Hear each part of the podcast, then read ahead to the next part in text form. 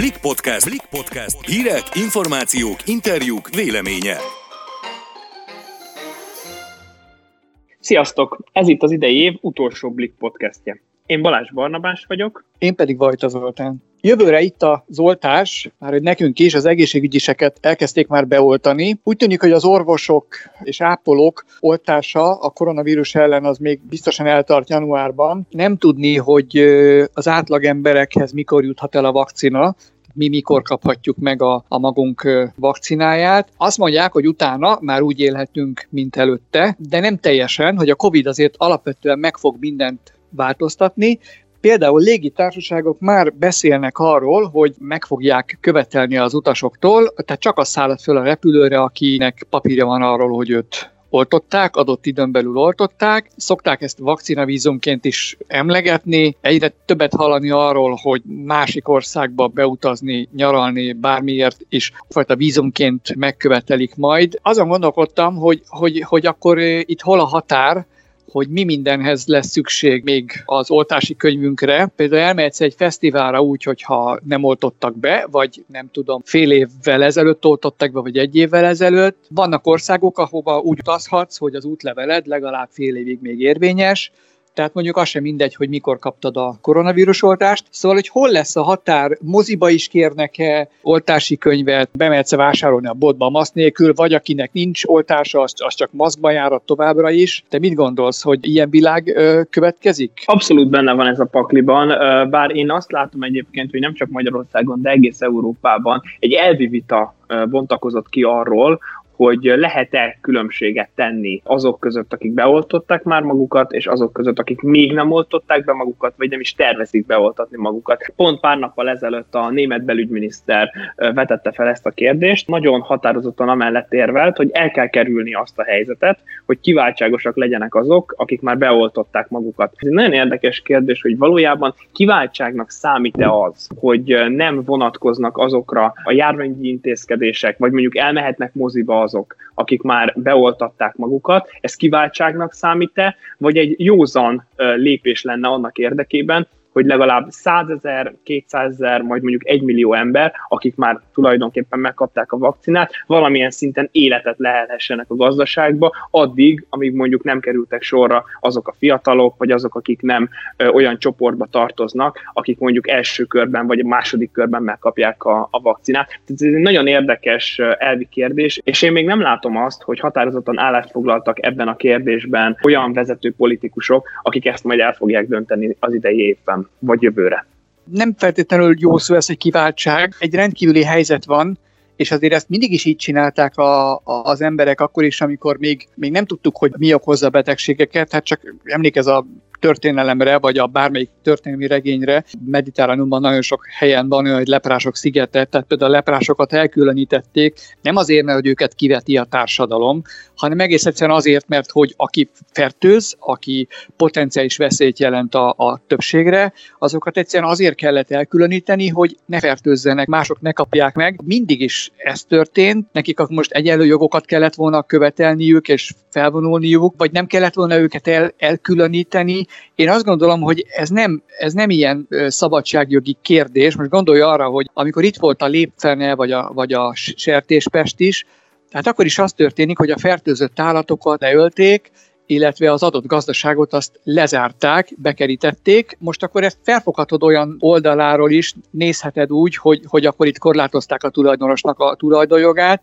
Más van, tehát a közösségi érdek az időnként felülírja az egyéni érdeket, és hogyha van egy olyan járvány, mint a koronavírus, ami megbénítja az egész föld, az egész világunk gazdaságát, nagyon sok ember meghal, nagyon sok embert megbetegít, és gyakorlatilag leáll az élet, a normális élet, hogy ezt valahogy kezelni kell, és hogyha ennek ennek az az ára, hogy átmenetileg egyes embereknek, még csak nem is a mozgásukat korlátozzuk, tehát az, hogy hordasz egy maszkot, vagy az, hogy az, hogy beadatod az oltást, hogy az a feltétel, hogy élesz normálisan, ez szerintem egy minimális, minimális dolog, amit meghozol azért, a többségért, meg azért, hogy újraélessünk, újraélessük a korábbi életünket. Szóval én nem gondolom, hogy ez ilyen szabadságügyi kérdés lenne. Azért nagyon óvatosan ezzel a szóhasználattal. Emlékszünk rá, hogy néhány hónappal ezelőtt a szarvasi polgármester volt az, aki párhuzamot vont a covidosok és a leprások között, és hát elég sokat kellett magyarázkodnia utána. De komolyra fordítva a szót, nyilván, hogyha esetleg megtörténik az, hogy különbséget tesznek majd a beoltottak és nem beoltottak között, abban nyilván implicit módon benne lesz az is, hogy rákényszerítse azokat az embereket arra, hogy adassák be az oltást, akik mondjuk esetleg bizonytalanok vagy szkeptikusok a vakcinával kapcsolatban, hiszen nyilván ők is, akik nem szeretnének mondjuk oltást beadatni maguknak, ők is szeretnének normálisan élni. Nyilván ebben benne van az a cél is, hogy minél többen legyenek így rákényszerítve arra, hogy beadassák az oltást, de azt gondolom, hogy ne legyenek illúzióink nyilván, hogyha ha gyakorlatilag az utcára kimozdulni is csak akkor lehet, hogyha valakinek már van COVID igazolása, vagy legalábbis ilyen vakcina igazolása, nyilván akkor is nagyon sokan lesznek olyanok, akik így sem fogják beadatni. Velük nyilván valamit kezdeni kell, meg ezzel az egész problémával valamit kezdeni kell majd. Csak erről én azt gondolom, hogy ahogy nem mehetsz ki az utcára a letolgatjában, nem szállhatsz fel büdösen, meg nem tudom hogyan vonatra, nem mehetsz be egy, egy állófogadásra ördögatyában, tehát vannak ilyen, pedig ezeknek sem olyan következménye nincsen, hogy ártasz valakinek. Én azt gondolom, hogy az, hogy egy, egy oltáshoz kötik azt, hogy te foglalhatsz-e egy panzióban ö, ö, szobát, és mondjuk ugyanúgy elkérik az oltási könyvedet, mint ahogy, mint ahogy mondjuk a, a lakcímkártyát, mert le kell adnia a, panziós néninek. Szerintem ebben nincsen semmi. A cél az, hogy a, a járványt megállítsuk, felszámoljuk, és ne legyen még egy 2020-as esztendő, és most az, hogy kapsz egy injekciót, hát az, na és akkor mi van? Tehát nagyon sok oltást kaptunk, és ha ez az ára, akkor nem, nem látok igen, ilyen nagyon. Igen, de ez nagyon érdekes jogi, illetve ilyen etikai dilemmákat vet föl, mert ugye most nyilván úgy beszélünk erről, hogy mindenkinek ott van a lehetőség arra, hogy beadassa magának a vakcinát, és akkor eldöntjük azt, hogy, hogy szeretnénk-e vagy nem. De ugye a valóságban ez nem így fog kinézni. Tehát látjuk azt, hogy sok hónap fog eltelni még addig, amíg mindenkinek a rendelkezésére fog állni, vagy egyáltalán mindenki megkapja azt a lehetőséget, hogy mondjuk megkapja az oltást, mert mondjuk nem dolgozik az egészségügyben, nem veszélyeztetett, nincsen mondjuk olyan betegsége, nem 65 év feletti, stb. stb. Tehát ez egy nagyon fontos kérdés, hogy lehet-e addig különbséget tenni mondjuk beoltott és nem beoltott ember között, amíg nem kapja meg mindenki a lehetőséget arra, hogy beoltassa magát. Hiszen ellenkező esetben arról lenne szó, hogy valaki már három-négy hónapja mehet moziba, meg utazhat jobbra-balra a világban, miközben mondjuk egy 20 éves fiatal, aki az utolsók között lesz, akik megkapják majd a vakcinát, még lehet, hogy júliusban, augusztusban is otthon fog kuksolni, vagy legalábbis nem vehet igénybe olyan szolgáltatásokat, amiket mondjuk egy egészségügyi dolgozó, vagy egy 65 év feletti már mondjuk januártól igénybe vehetne. Három-négy hónapról van szó, nem, nem évekről van szó, tehát hogy itt olyan dolgokon megy a vita, hogy már itt van az országban, elkezdték az oltást, hogyha most három-négy hónapig nem mehet, nem csinálhatja ugyanazt, mint az oltott, akkor kibírjuk. Valaki meg nem élheti tovább az életét, mert már eltemették karácsony előtt a koronavírusba. Tehát szerintem nem, nem, nem, nem, ugyanazok, a, nem ugyanazok az áldozatok, amiket, amiket nekünk meg kell hozni. Esetleg nekem is, aki valószínűleg az utolsók között fogom megkapni én is az oltást, akkor majd megyek nyaralni szeptemberben és akkor ha meg te, te vagy valaki más megkapja meg már áprilisban, akkor ő meg megy akkor. Nem arról van szó, hogy most itt évekre egy világháború behatárolja a sorsunkat, vagy, vagy azt, hogy nem tudom, elveszik az életünket, elveszik a vagyonunkat. Néhány hónapról van szó, hogy na bum, néhány hónapig ö, a maszkot hordasz, vagy akkor, akkor most nem mész el wellnesselni tavasszal. Tehát én nem hiszem, hogy ez, ez olyan tragédia. Nyilvánvalóan, de ugye 2020-ban ugye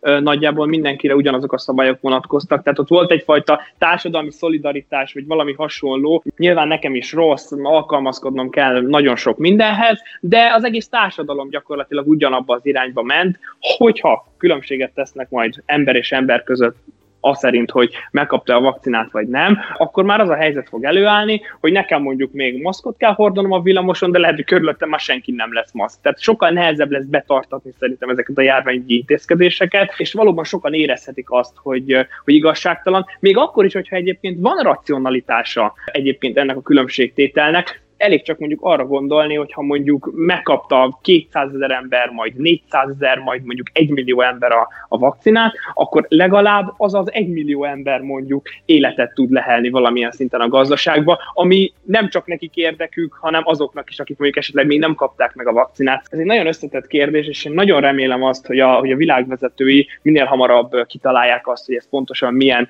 metódus alapján fogják lebonyolítani, mert szerintem nincs rosszabb annál, mint hogy bizonytalanságban vagyunk jelenleg, és nem tudjuk azt, hogy most akkor lesz különbségtétel, nem lesz különbségtétel, tehát én azt gondolom, hogy nagyon hamar pontot kell tenni ennek az ügynek a végére, még akkor is, hogyha nagyon-nagyon komoly jogi és erkölcsi dilemmákat vet föl. Szerintem erről már beszéltek, amikor elhangzott az, hogy 2021-es év az még ezeknek az óvintézkedéseknek a jegyében fog telni, meg már azt is mondták szakemberek is, meg politikusok is, hogy hát 2021-ben nem fogjuk még letenni a maszkot. Én azt nem látom még tisztázottnak, hogy ez a fajta különbségtétel meg fog-e jelenni a járványügyi intézkedésekbe. Az biztos, hogy ezek folytatódni fognak. Tehát, hogy nagyon-nagyon valószínű az, hogy még talán 2021 második fél évében is valamilyen módon alkalmazkodnunk kell ehhez a helyzethez. A kérdés csak az, hogy valójában azoknak kell csak alkalmazkodni, akik még nem kapták meg a vakcinát, vagy az egész társadalomnak. Minden esetre most még előttünk áll egy szilveszter, ami ugye egész más lesz, mert hogy kiárási tilalom van, tehát este 8-tól nem lehet sehova sem menni. Nem az, hogy éjfélkor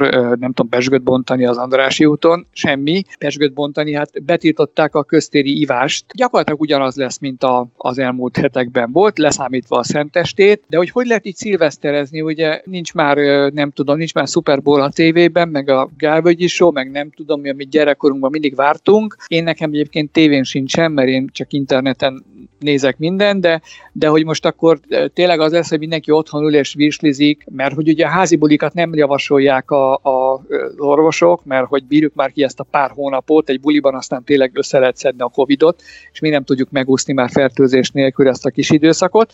De mi csináljunk otthon, pláne egyedül, hogy ne kattanjunk be ettől a nyomasztónak tűnő óév búcsúztatótól. Erről beszélgettem Sinko Erika életmód tanácsadóval. Különös szilveszter, mindenki ismeri ezt a dalt. Ez a mostani évvége, erre aztán tényleg igaz, hogy különös lesz. Érvényben marad a kiárási tilalom, nem lehet gyülekezni, nem lehet házi bulikban csoportosulni a koronavírus járvány miatt, tüzéjátékozni szabad az ablakból, de hát azért a legtöbben most feltétlenül nem buliznak, otthon töltik az évbúcsúztatót. Nagyon sokan ugye, akik egyedül élnek, hogyan tudjuk ezt a idei szilvesztert anélkül végigcsinálni, hogy ne éreznénk nyomasztónak, hogy ne szorongjunk amiatt, hogy egyedül ér minket az új év.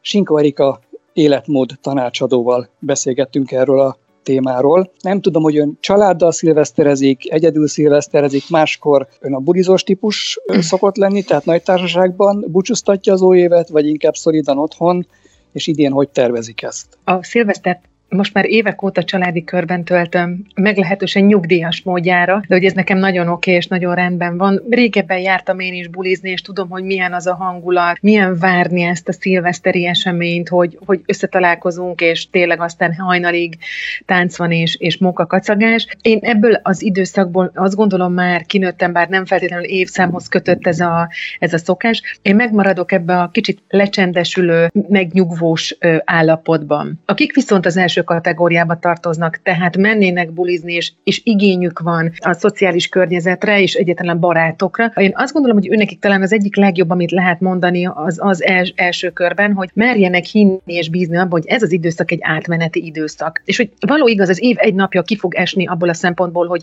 hogy kiárási korlátozás van még mindig életben, és szilveszternek hívjuk ezt a különleges napot, de hogy én azt gondolom, hogy ez egy pillanatnyi és átmeneti állapot. Egy április 12-e vagy egy, egy július harmadika nem pont szilveszter, de hogy azt gondolom, hogy be lehet ezt a, az eseményt pótolni biztonságosabb ö, környezetbe, biztonságosabb körülmények között. Merjenek hinni és bízni abban, hogy ez egy átmeneti időszak. Hogyha valaki tényleg komolyan veszi, amit a szakemberek javasolnak, hogy akkor még így nagyjából barátokkal sem szervezünk olyan közös programot, ami zárt térben van, mert nem lehet tudni, hogy ki az, aki hordozza a vírust. Az ember vagy a tényleg a szűk családi körben marad, akikkel amúgy is együtt szokta tölteni a szilvesztert, vagy hát mondjuk az idősebb családtagok távol létében, mert ugye én is kerülöm édesanyámat, uh-huh. tehát szabadtéren szoktunk találkozni, aki tényleg egyedül marad szilveszterkor az, az mit tegyen? Hogyan tudjuk csökkenteni ezt a ezt a szorongást, ami, ami, amivel ez az egyedül eltöltött oly búcsúztató járhat.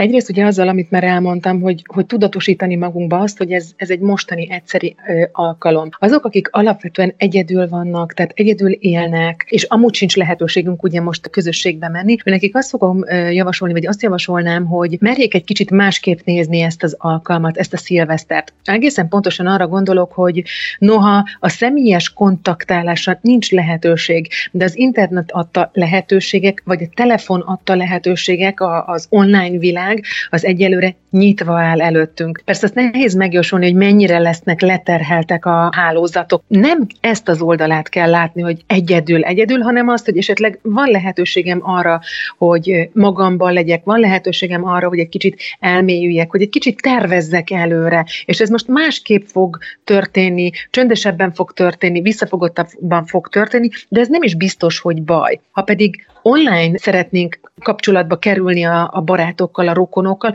akkor ugye ez is adott, és most már annyi mindent lehet online csinálni. Mondok pár példát. Vacsorázzunk uh-huh. együtt online, és egyszerűen uh-huh. bekapcsoljuk a, az erre alkalmas eszközeinket. Gyakorlatilag már a legegyszerűbb telefonok is képesek erre, és együtt vacsorázunk. Vagy küldjünk egymásnak valami kérdéseket, amire a másik válaszolhat. Mi volt az, például 2020-ban a legek mik voltak? Ne csak a negatív oldalt lássuk. Ez nem azt jelenti persze, hogy én itt bagatelizálnám bármennyire is ezt a ezt az elmúlt időszakot, ezt az elmúlt 7-10 hónapot, ami, ami mögöttünk van, hanem egyszerűen csak arra szeretném felhívni a figyelmet, hogy merjük látni benne azt, amit viszont adott nekünk ez az időszak. És hogy itt jön a másság, hogy lehet, hogy máskor hangosan, bulival, tánccal ünnepeljük ezt az időszakot, de hogy most egy kicsit másképp fog történni, megjegyezve, hogy akár miért ne próbálnánk ki azt, hogy milyen, amikor bekapcsoljuk otthon a zenét és táncra perdülünk ketten a párunkkal, vagy ha egyedül vagyok, akkor én magam. Tehát, hogy merni megélni ezt, hogy, hogy igenis, hogy bizonyos kontroll, és azt gondolom, hogy itt ez a kult szó, bizonyos kontroll van a kezünkben, ez a kontroll pedig nem más, mint az, eldönthetem, hogy hogyan reagálok erre a helyzetre. Eldönthetem, hogy átengedem magamat a bánatnak, dönthetek, dönthetek úgy is, hogy jól érzem magamat, és dönthetek úgy is, hogy bánatnak adom a fejemet. Az éjfélig kocintás, hogyha nincs kivel kocintani, tehát hogy azért legyen itthon pesgő, aki pesgőzni szokott szilveszterkor, akár online videóchat kapcsolatban, akár anélkül adjuk meg ezeket a tiszteletköröket, tehát amiket szoktunk csinálni szilveszterkor, vagy pedig ez legyen egy egész más, és mondjuk kezeljük helyén ezt a, a mai napot, és ne akarjunk úgy tenni, mintha, mintha nem lenne kiárási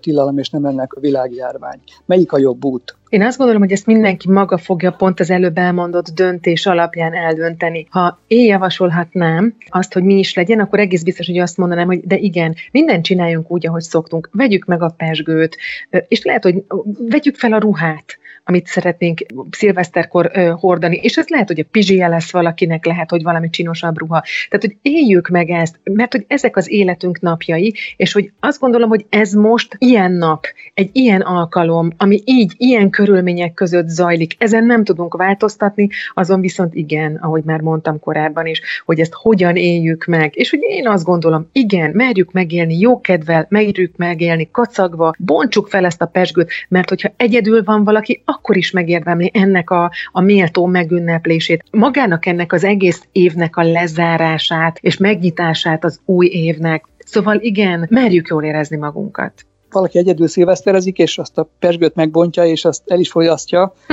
hajnalig, akkor, akkor garantáltan jól érzi magát. Meglátjuk. Igaz. Köszönjük, hogy velünk volt. Sinko Erika életmód tanácsadót hallották. Köszönöm szépen én is, és nagyon boldog új évet kívánok természetesen mindenkinek.